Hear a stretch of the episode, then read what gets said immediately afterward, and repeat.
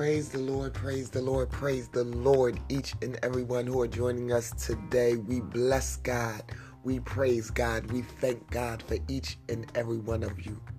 We would like to welcome you to this day that the Lord has made. Hallelujah, God, and we shall rejoice and be glad in it. And we would like to welcome you to a morning walk in God's Word. Amen, amen, and amen. Today we are continuing with our walk through the book of Second Corinthians.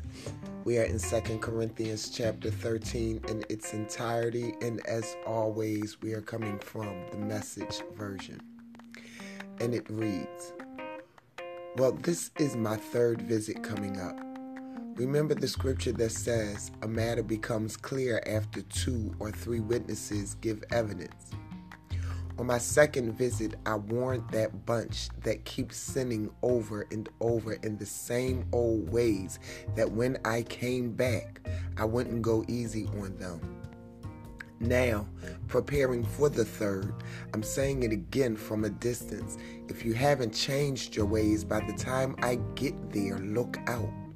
You who have been demanding proof that Christ speaks through me will get more than you bargained for. You'll get the full force of Christ. Don't think you won't. He was sheer weakness and humility when he was killed on the cross, but oh, he's alive now in the mighty power of God. We weren't much to look at either when we were humiliated among you. But when we deal with you this next time, will be alive in Christ, strengthened by God. Test yourselves to make sure you are solid in the faith. Don't drift along taking everything for granted. Give yourselves regular checkups. You need first hand evidence, not mere hearsay, that Jesus Christ is in you. Test it out. If you fail the test, do something about it. I hope the test won't show that we have failed. But if it comes to that, we'd rather the test show our failure than yours. We're rooting for the truth to win out in you. We couldn't possibly do otherwise.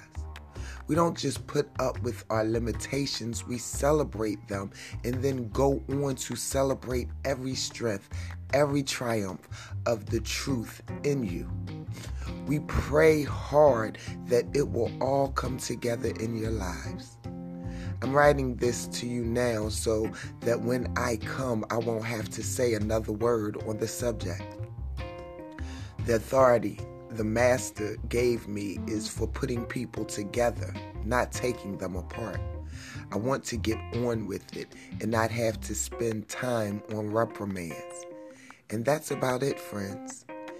Be cheerful. Keep things in good repair. Keep your spirits up. Think in harmony. Be agreeable. Do all that, and the God of love and peace will be with you for sure.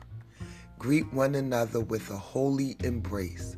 All the brothers and sisters here say hello. The amazing grace of the Master Jesus Christ, the extravagant love of God, the intimate friendship of the Holy Spirit be with all of you. Amen, amen, and amen. That is Second Corinthians chapter 13 in its entirety. Hallelujah, God. And as always, we came from the message version, and we know that the word of the Lord is already blessed we have completed another section of the garden. Hallelujah for the completion of Second Corinthians.